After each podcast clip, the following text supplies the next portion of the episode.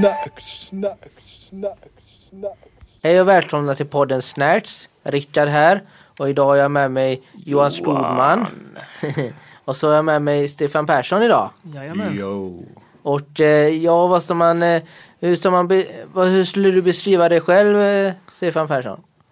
Ja du, det är en bra fråga. Eh, en 64-årig man som varit med eh, om en hel del egentligen i livet. Jag ser positivt på tillvaron för det mesta och eh, har svårt att ge mig. Ja, ja. Eh, så vi ska prata lite helt enkelt. Eh, men vi kan börja med som vi brukar att eh, var och en kan få berätta någonting kul om det är något, ja, något som har hänt eh, senaste tiden. Eh, vill Stefan börja eller vill att någon utav oss ska börja? Börjar ni så vet jag hur man gör sen. Eh, Johan? Ja, jag var i Göteborg i lördags. Och jag gick på och gick och kollade på bio. Och nej, sen gick vi runt och tog en öl och gick runt stan lite grann. Det var det jag gjorde. Annars så har det inte varit så mycket mer. Trevligt, trevligt. Ja. Eh, vad var det för film du såg? Uh, vad fan hette den nu? Uh, jag kommer inte på namnet här precis men det... Triangle och sen. Ja, ah, så heter det. Triangle of Sadness. All right. Ruben Östlund. Ja, exakt. Ja, ja, okej. okej. Ja. Eh, ja då. Eh, jag, har- jag vet, jag har, in- det har inte hänt sådär eh, direkt så mycket. Eller jag, jag fick en eh, jag hade jag har en lampa hemma i fönstret som Okej. var trasig så jag fick eh, fixa en ny i helgen då. Ja, okej. Eh, lite, s- eh, så, så det blev jag nöjd med. Ja, bra. Det har inte hänt så mycket. Eh, Stefan? Ja, just det. Eh, helgen ja, jag har varit dyngförkyld egentligen. Och, eh, Oj. Så jag har, eh, jag, jag har eh, vilat mig. Jag har kottlat på Netflix, Disney Plus och Oj, oj. eh, eh, HBO, HBQ eller vad man säger. Det är något annat. ja, just det. Eh, och, och njutit av två fridfulla dagar i soffan utan att Ja, göra ett ja. skit. Så, så det känns gärna gött. Härligt, härligt. Men eh, vad jag förstått är du en ganska bred person. Du har jobbat med mycket olika grejer här. Ja. Och ja. Vad kan man börja med? Du, bland annat, vad jag har hört, någonting du jobbat inom FN-tjänsten var det va? Ja, absolut. Jag har eh, varit i krigszoner x antal gånger och, Oj. och det har varit för FN på den civila sidan och kört förnödenheter och byggt upp eh, flyktingförläggningar. Kosovo, det har varit i- på Västbanken och så vidare. Då, va? Och, och då i exempelvis Västbanken, där var jag i nästan sex månader. Oj, ja, det är en bra tag. Och eh, man får ju se, man blir väldigt ödmjuk inför livet när man ser eh, krigets hemskheter så kan man säga att när, eh, när människor blir utsatta och hur, hur vi egentligen blir när man skrapar lite på ytan när, när eh, fasan och striderna kommer närmare dig. Då, är, då blir vi väldigt, väldigt lika. Många blir rädda, vissa blir mycket utagerande. Man skyddar sig själv och sin familj. Ja. Eh, och i det så ska man göra ett hjälparbete då. Vad, vad, vad, eh, vilket land eller länder var du i när du, när du gjorde detta? Eh, Kosovo, Bosnien och Västbanken det är ju Palestina. Okej. Eh, och det var ju samma sak, man, eh, samma uppgift. Eh, man körde lastbil med ris och energikex och allt möjligt. Bagerimaskiner, man byggde upp eh, olika camps som det heter. Och, eh, där flyktingarna kunde komma då när man flydde från länderna. Eh, Jag var med och rullade in i Kosovo precis när kriget tog slut. Och, såg när, eh, var med när eh, bombanfallen och så vidare, när man satt i bunkrar och när det skångrade runt Oj. den då. Hade du vapen eller? Nej, det var, det var den civila sidan då så man, eh, jag är inte mycket för vapen mer än när det är nödvändigt men det var för det var en hjälpverksamhet, det är Okej. WHO eh, som det kallas, en, en del utav FN. Mhm. Men vad, vad, hur eh, nära var du att eh, struta med eller vad ska man säga? Mm. Ja, det var två gånger var det väl väldigt nära. Okej. Så kan man säga.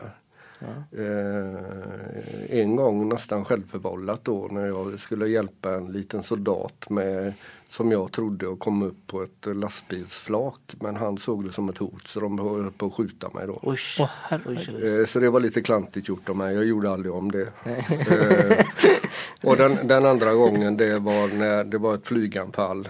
Och eh, vi hann egentligen inte riktigt ner i skyddsrummen då. Så vi, vi låg under lastbilarna och det bomberna var ju väldigt nära då.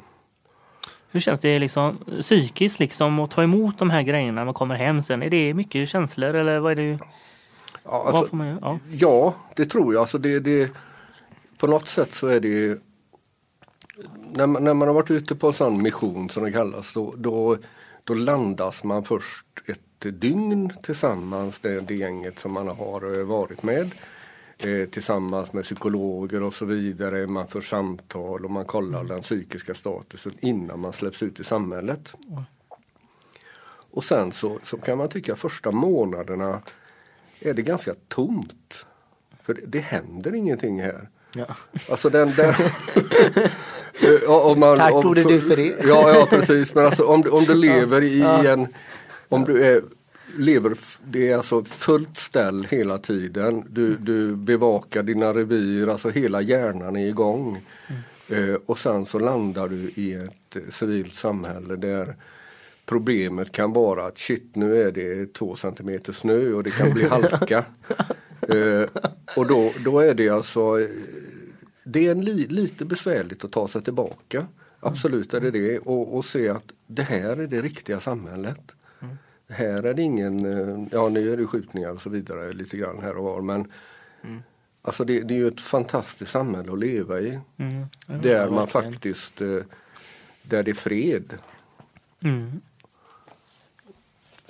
Om det var ett svar. Ja. Ja men det var det. Eh, Johan?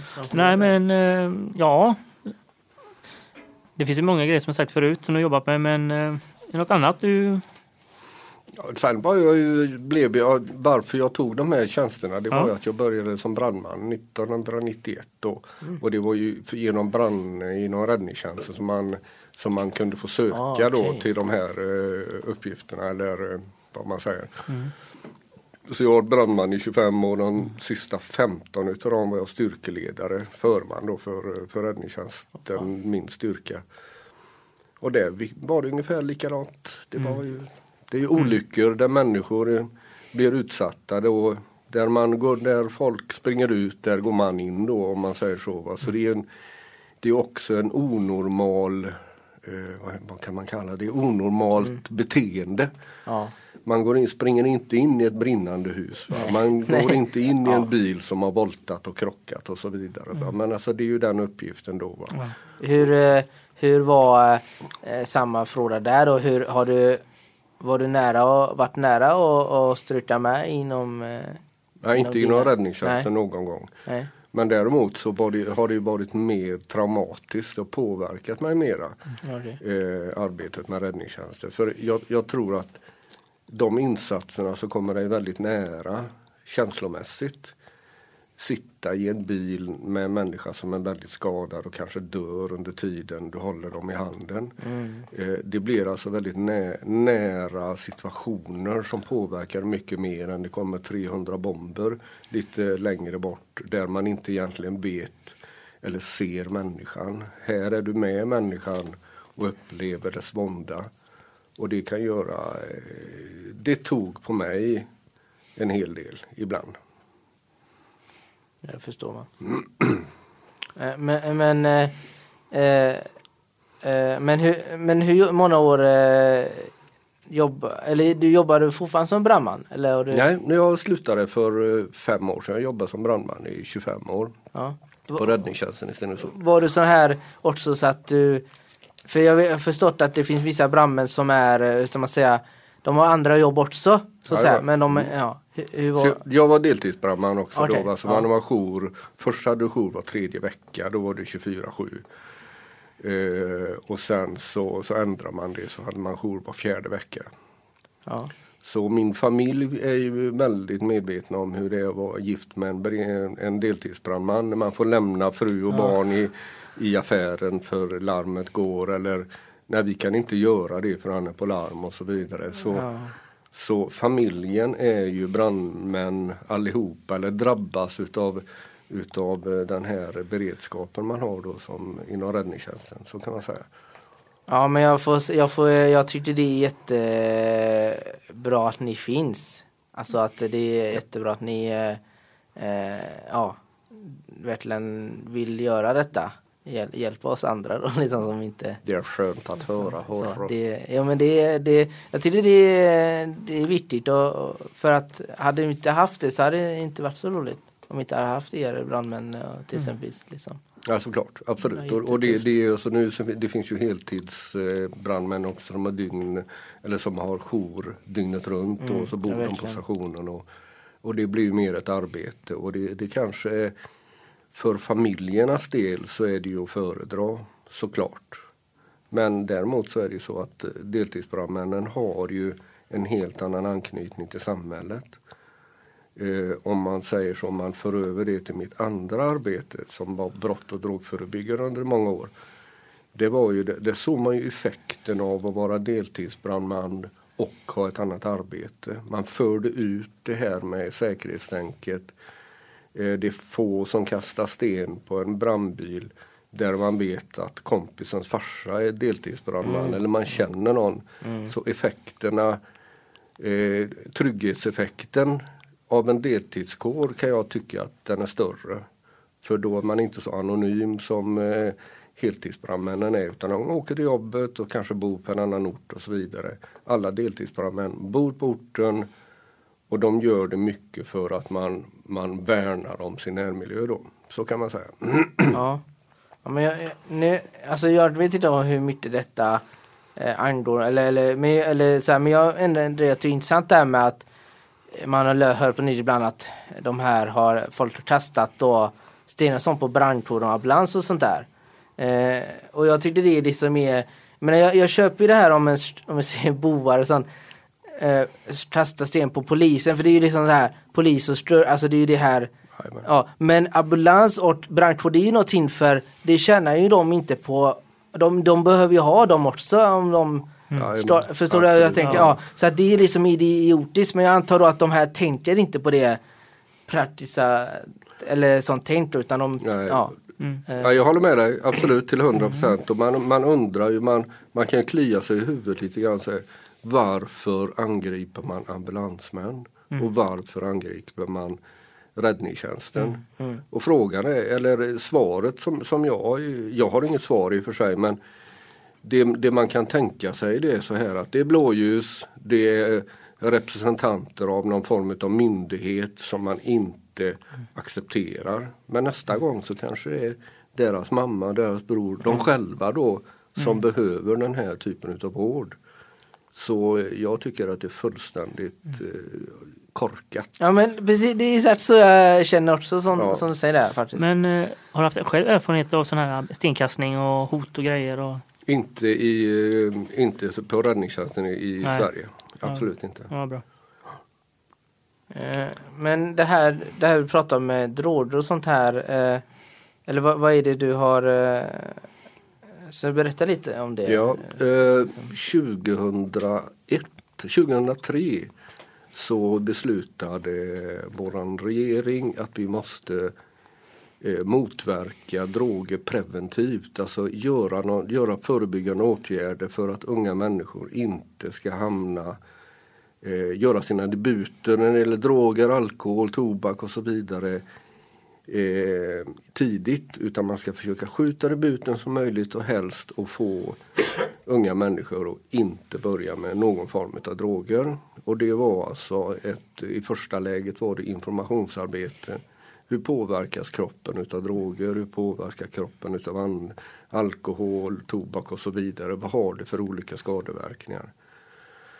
Och eh, ja, det, det jobbar jag ju med, herregud, 20 år Oj, oj. kan jag tänka mig. mycket erfarenheter.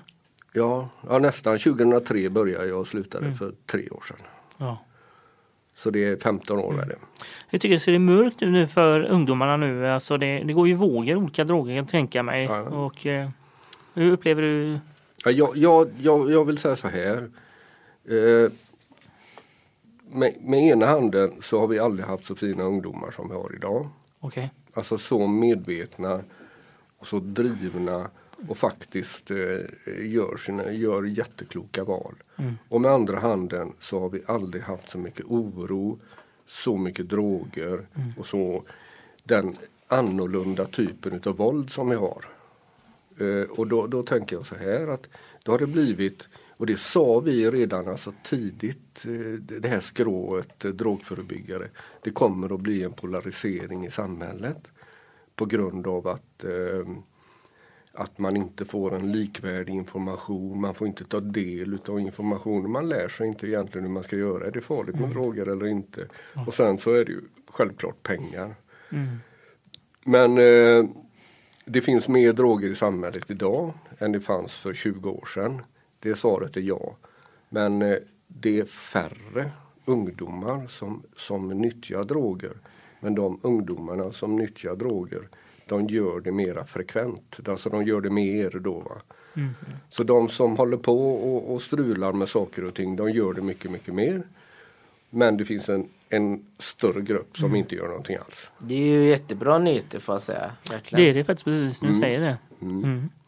Ja, för det är ju det är tufft det där och sorgligt det här att unga personer liksom Mm. Väljer att nå den världen och Ja. så. Eh, det är ju in- alltså det är inget liv det där. Alltså det, det här att jag det är då så långt då de här som är drogpåverkade liksom sticker sig i ansiktet Jajamän, eh, och ser jättefulla eh, eller så att det är då så långt det är, jag tyckte det är fruktansvärt liksom Ja. Eh, och, och så eh, gå med på nästan vad som helst för att få Mm. de här drogerna också då. Det är väldigt sorgligt. Och, det, och kan man skjuta det buten bara några år Mm. så, så har man sparat jättemycket lidande Ja. och självklart pengar. Det, det kostar, alltså Mm. varje behandlingsplats du har eh, det kostar ju kommunerna Mm. ganska mycket pengar. Och kan du med andra åtgärder gå in mycket, mycket tidigare så, kan, man, så kan man framförallt Mm. rädda många liv, många lidande. Det är inte bara den människan som sysslar med droger som, som eh, blir drabbade utan det är mammor, det är pappor, det är Ja. syskon och så vidare. Ja. Så det, det är alltså lika mycket som det Mm. kallas medberoende då när, Mm.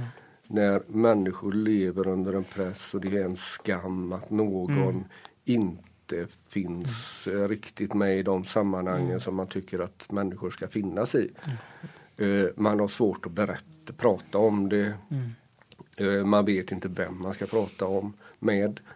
Och, eh, och så vidare. Så, eh, så det, det genererar mycket olika, alltså ledsna människor. Mm. Ja. Jo men det är klart, det är ju, alla drabbas ju, eller om det är familj, alltså såklart. Alltså, även om, om alltså, ja det är klart, det påverkas ju. Ja. Eh, jättetufft såklart. Eh, Vad kan man säga mer? Eh, jag, jag tänker på att vad, då, då, den följdfrågan skulle vara, vad kan man göra då? Mm, just det. Ja, vad, vad kan man göra? Eh, och då tänker jag så här att absolut, de absolut viktigaste som finns när det gäller det här det är mammorna och papporna. Eh, och det är alltså kärleksfull gränssättning. Hur ska jag göra det? Har jag tid med mina barn? Eh, ja, säger ju föräldrarna när barnen är små. För då, då, då tar barnen tid. Då är de tvungna för då har du den fysiska vårdnaden med allt så vidare. Men när de själva börjar klara sig då knoppar många föräldrar av. Okej, då kan jag syssla med saker och ting som, är, som ligger mig varmt om hjärtat. Mm. Så, så min, mitt råd är det här att det finns något som kallas generellt föräldrastärkande eller föräldraskapsstärkande insatser. Generella föräldraskapsstärkande insatser eh, det man gör på föräldramöten. Man pratar föräldraskap redan när barnen är tre år till på förskolan på deras föräldramöten. Det är något som kallas samtal föräldrar emellan. Man bara pratar om att ja, det är besvärligt för mig att och, och, och få, få mina barn att klä på sig det de ska klä på sig och så vidare. För det börjar där. Och man ska inte inbilla sig att eh, den 17-åringen som står en decimeter från en polis och skriker så saliven sprutar i ansiktet på polisen och Mm. talar om för den hur dum är jag i huvudet polisen är. Att det började där. Det Mm. började långt, långt tidigare. Ja. Det började när barnen var små. Kärleksfull gränssättning, det måste man hela tiden påminna varandra om. att Vi måste kunna sätta gränser. Eh, vi mår bra av när man sätter gränser. Barn mår bra av att veta att nej, så här får du inte lov att göra och det här får du lov att göra. Bestäm själv. Nej, det, det är fel. Utan man måste ta sig tid. Som förälder så måste man ta sig tid och, och fostra sina barn på ett bra sätt. Och det, det tror jag är absolut grundläggande för narkotikakons- för att minska narkotikakonsumtionen. För att alla eh, barn och människor få, ska få en liten plats i solen så man känner att det är tillräckligt bra för mig det här. Det tror jag. Ja men det, jag håller med dig. Sen det här, det du sa, du sa, säger ju någonting så här att det här att när, när barnet klarar sig själv då, då kan föräldern fokusera på något som håller en varmt om hjärtat eller du sa något sånt. Jajamän. Och då tänkte jag direkt där att ja men det är ju barnet den skulle känna så för. Jajamän, Att den absolut. skulle, för jag anser ju lite så att föräldrar har ju alltid den här föräldrarollen även när barnen är vuxna egentligen. Att man har, ska ha det här att man ja, vill ta hand om sig eller liksom finnas där för barnet så att säga. Ja, absolut. Ehm, Jag menar jag är ju pappa själv och jag har mitt yngsta barn är lite över 30 år nu och det är fortfarande mitt barn. ja. Jag är eh, morfar också för den delen. Men alltså på något sätt så är det ju så att det är, barnen slutar aldrig vara barn. Och man måste alltså som eh, ansvarstagande förälder och framförallt kärleksfull förälder våga säga att jag vet inte hur jag ska göra här. Är det någon som kan hjälpa mig? Alltså det, det, det är förlösande att säga så. Och då är det någon annan förälder som säger det om man har samtal föräldrar emellan eller ett möte på föräldramöte. Ja men jag hade precis, jag upplevde precis likadant. Och jag vet inte heller. Och då, då kan man förenas i det här i det svåra och att hur ska vi egentligen göra för att, att sätta de här gränserna eller få barnen att, att kunna känna sig hyfsat, att det är tillräckligt bra. Jag tror att man måste börja där och det är där man måste dit man måste hela tiden återkomma. Eh, det gör att man får faktiskt eh, barn som, som får det här känslan av sammanhang, då, va, KASAM som det heter. Att jag vet varför jag är här. Eh, det är okej att gå till skolan. Det är inte bäst i hela världen. Skolan är inte till för alla. Men eh, jag köper det här. Va? Eh, jag är inte rädd för att gå i skolan, gå till skolan. Vissa är rädda för att gå till skolan, andra inte. Eh, men man kan ha en dialog med sina föräldrar och föräldrarna kan ta en dialog med, med de andra vuxna i den föräldragruppen. Då, va? Och då kan man hjälpa varandra. Och på det sättet hindra att det händer dumheter. För man har börjat att prata med varandra redan när, man, när barnen var små och det fortsätter man med.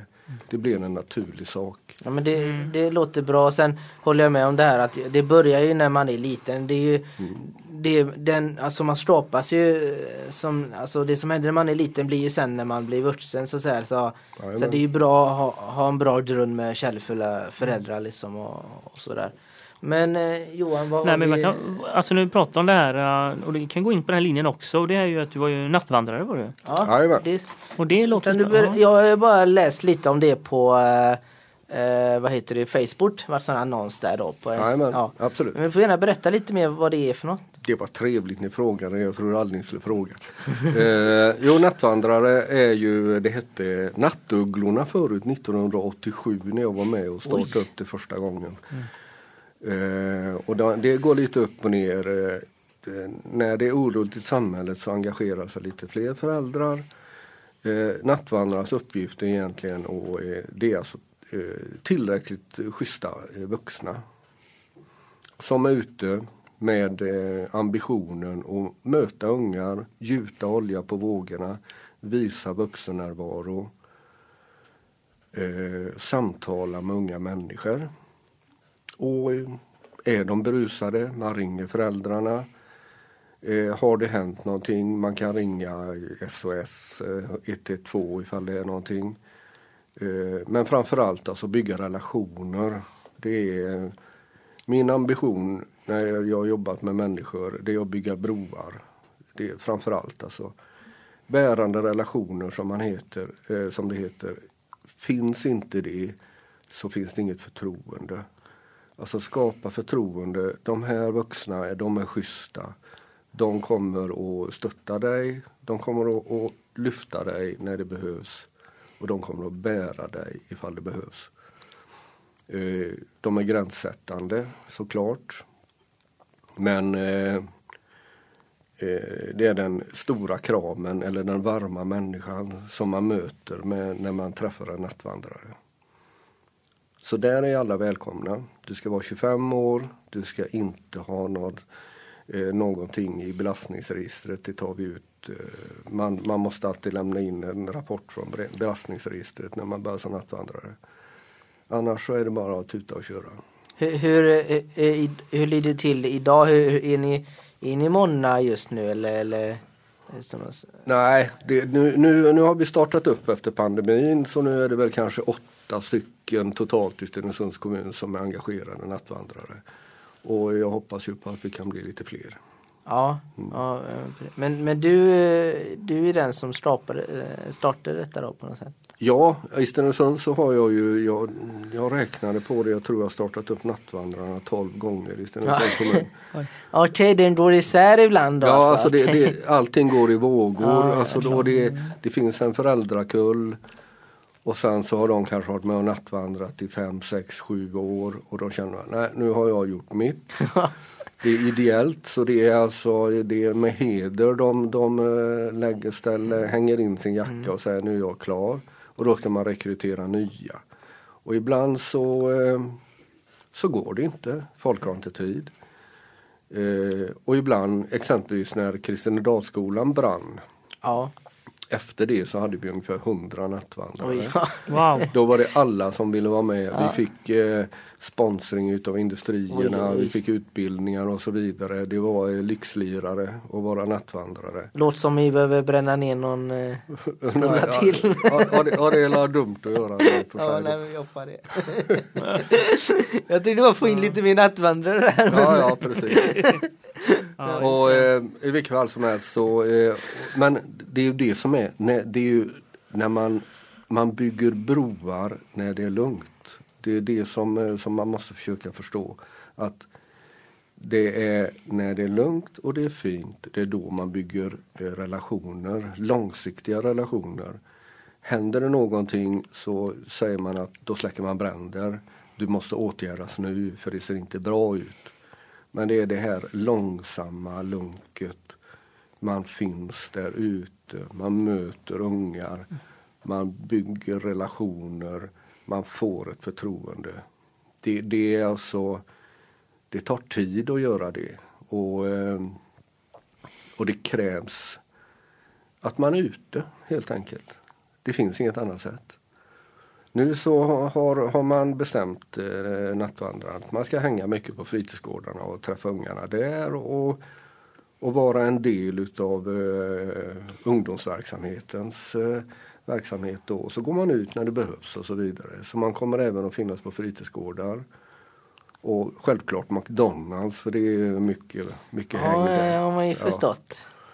Så, eh, så vi har kört vår första vandring nu som var trevlig. Vi var ute på fritidsgårdarna en del och, och, hängde på McDonalds och sen så var det så svinkallt så det var ingen annan människa ute än nattvandrarna. Så, så vi eh, mm, eh, slutade ganska tidigt faktiskt. Ja, så är det någon här ute nu då som är sugen på att bli nattvandrare så, så slå till på det då. Ja, kontakta ni mig, Stefan mm. Persson. Jajamän. Mm. Ja. Nu har vi hamnat, nu har vi fortfarande inom detta då. Eh, ja. Har vi något eh, mer där Johan vi vill prata om? Vi prata lite om politiker. Ja. ja. Jag är nybakad, väldigt liten politiker just nu. Ja. Eh, som är lite förvirrad höll jag på att säga. Men, det, eh, men jag har ju engagerat... Det känns som alla är det. Inom där. ja. eh, jag har engagerat mig politiskt. Jag är socialdemokrat. Eh, jag har fått mina första politiska uppdrag. Jag sitter med i kommunfullmäktige, sociala myndighetsnämnden, Folkhälsorådet och beredningen för jämlik hälsa.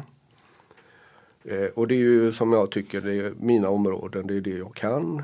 Eh, och sen så får jag vara väldigt ödmjuk inför det här då för att jag kan inte riktigt eh, politikens spel ännu jag vet vad jag vill. Det är ungefär det som, som vi har pratat om. Alltså det som jag tycker är viktigt det är, det är relationer mellan människor, gränsöverskridande mellan sektorerna i kommunen. Vi måste se människan 24-7.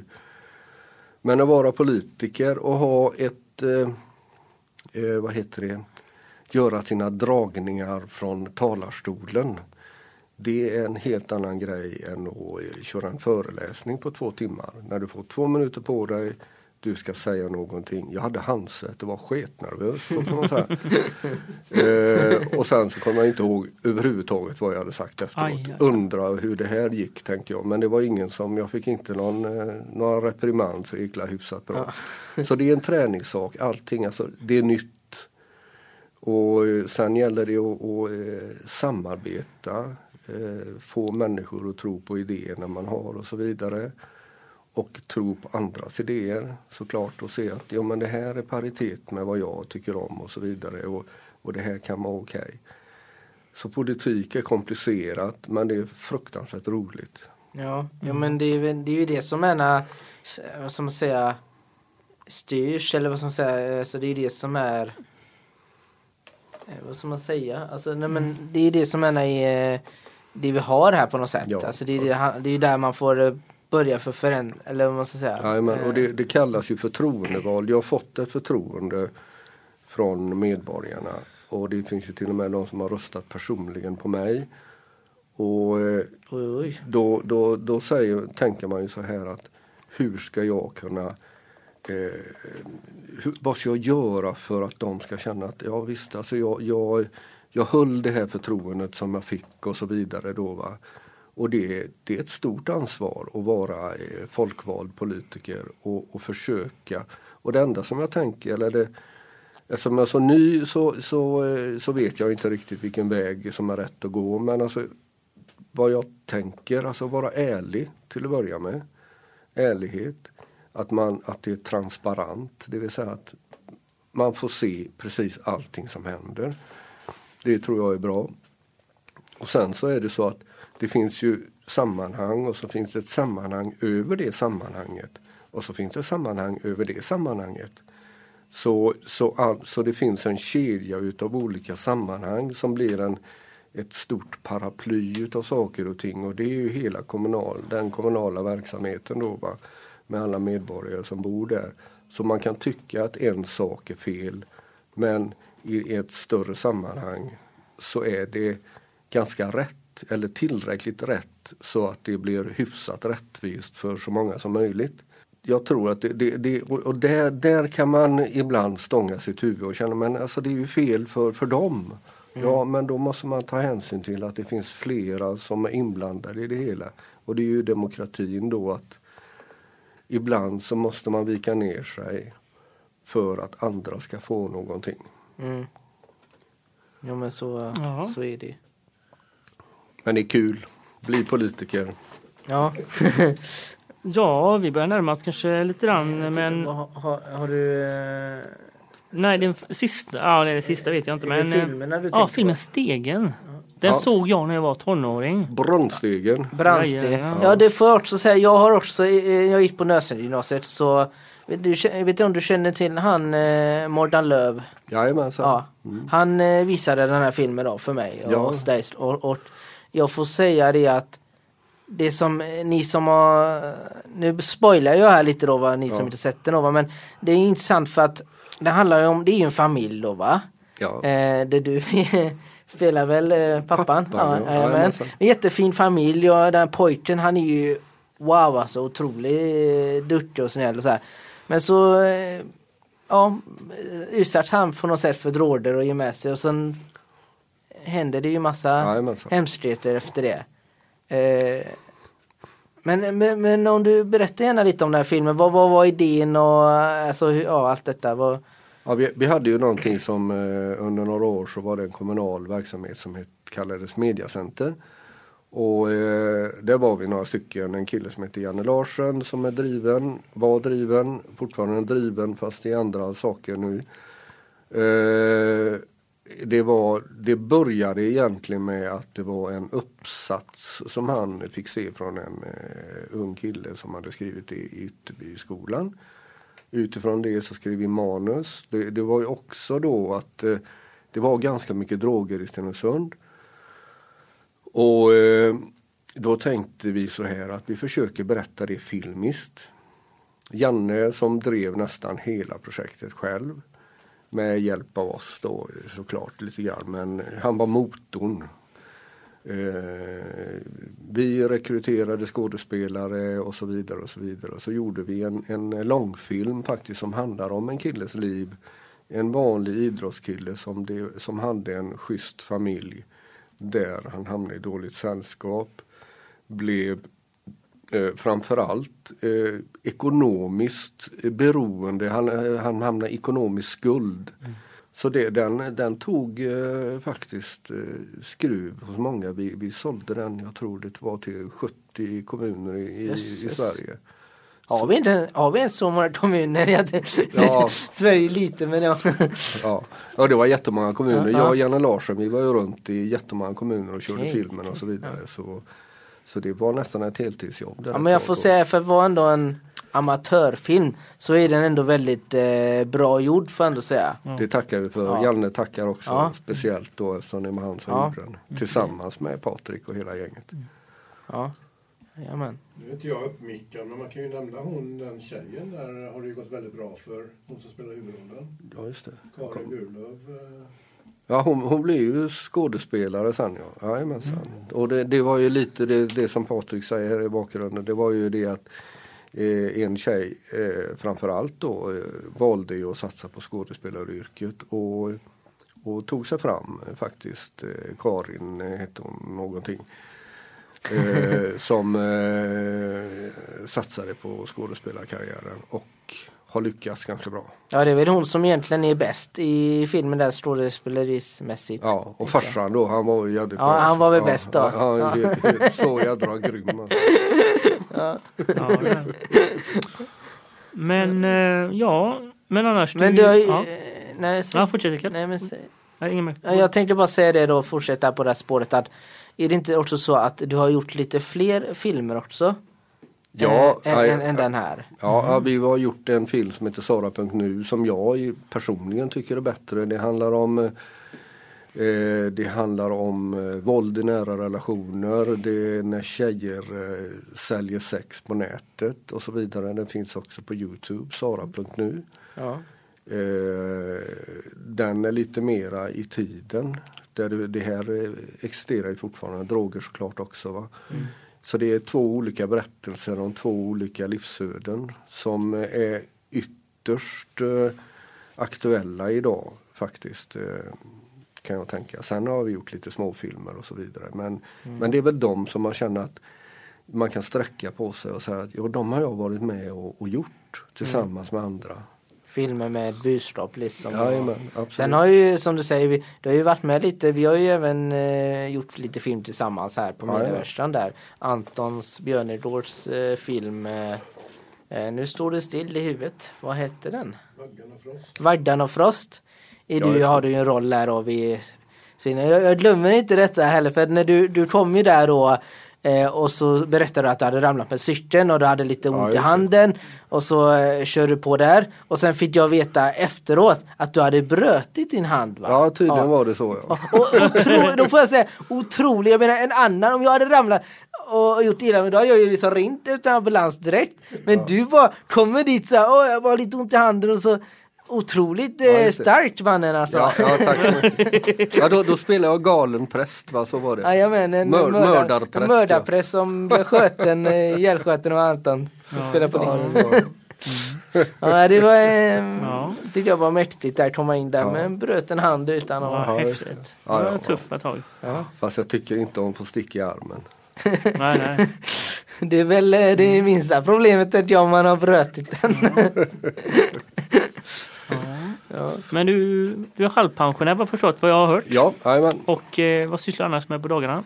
Nu jobbar jag som ungdomskonsulent eh, kallas det. Jag jobbar på ungdoms, i ungdomsverksamheten i Stenungsunds kommun. Eh, kör lite träning för eh, ungdomar på gym. Jag eh, roddar, eh, är med och arbetar i eh, vad heter det, mm, after school.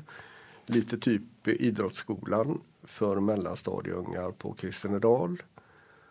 Det är ungefär det jag gör. Alltså jag vet inte om du vet hur det är att vara pensionär för det låter inte riktigt, det låter som att du är liksom eh, Du jobbar liksom och kör på Ja, jag är väldigt opensionär fast Ja. jag har tagit ut min allmänpension Ja. och, och då kan jag jobba eh, lite, lite extra. Sen är det ju som, jag är en aktiv människa. Jag tränar, jag paddlar kajak och kör motorcykel och, och så vidare. Vad har du för motorcykel? Nu har jag en Honda 750. Jag bytte ner mig från en Cabba 1600 men jag ska nog köpa en annan nu för den är lite klen den här tycker jag. Ja, ja ska man ha något ska man ju ha det, ha något Ja, liksom. så- Ska det vara så ska det Ja, vara. precis. Ja, det är bra. Ja, det var- ja. Ja men vad... Den här diskussionen var väldigt intressant. Ja, verkligen. Jag hoppas lyssnare tycker det här är en bra podd. det här. Ja, absolut. Ja, ja. Eh, Men eh, innan vi avslutar så är det någonting mer du känner att du vill lyfta fram eller säga? Liksom? Ja, ja, jag brukar säga två saker eh, som jag tycker är bra, som jag har kommit på själv. Ja. Jag har faktiskt gjort det. Den ena delen är det är bättre att ha ett knä att sitta i som liten än att få en handläggare när man blir stor. Det är när det gäller mitt arbete. Och den andra delen är att vi måste hjälpas åt och ge varandra en liten plats i solen. För det är då som vi trivs bäst. Det kan jag avsluta med. Eh, jättefina Mm, ord verkligen. Det jättefin. ska vi verkligen ta med oss. ja verkligen. Eh, och, och tack jättemycket för att du ville ställa upp. Ja, Eh, Och skitkul. ja. ja, det får vi göra om. Ja, ja. det gör vi. För det Absolut. känns som vi har mer att prata om idag. Liksom. Ja. Ska vi göra det nu? Nej. Nej, nu, nu får det bra. ja. Ja, nej men eh, då eh, önskar jag alla er där ute mm, bra. Ja, Ja. ja. Ja. Ta hand om varandra nu och lyssna på Exakt. Stefan Perssons ord här nu. Ha, Ja. ha det gott! Ha det bra, Ja, det- hej!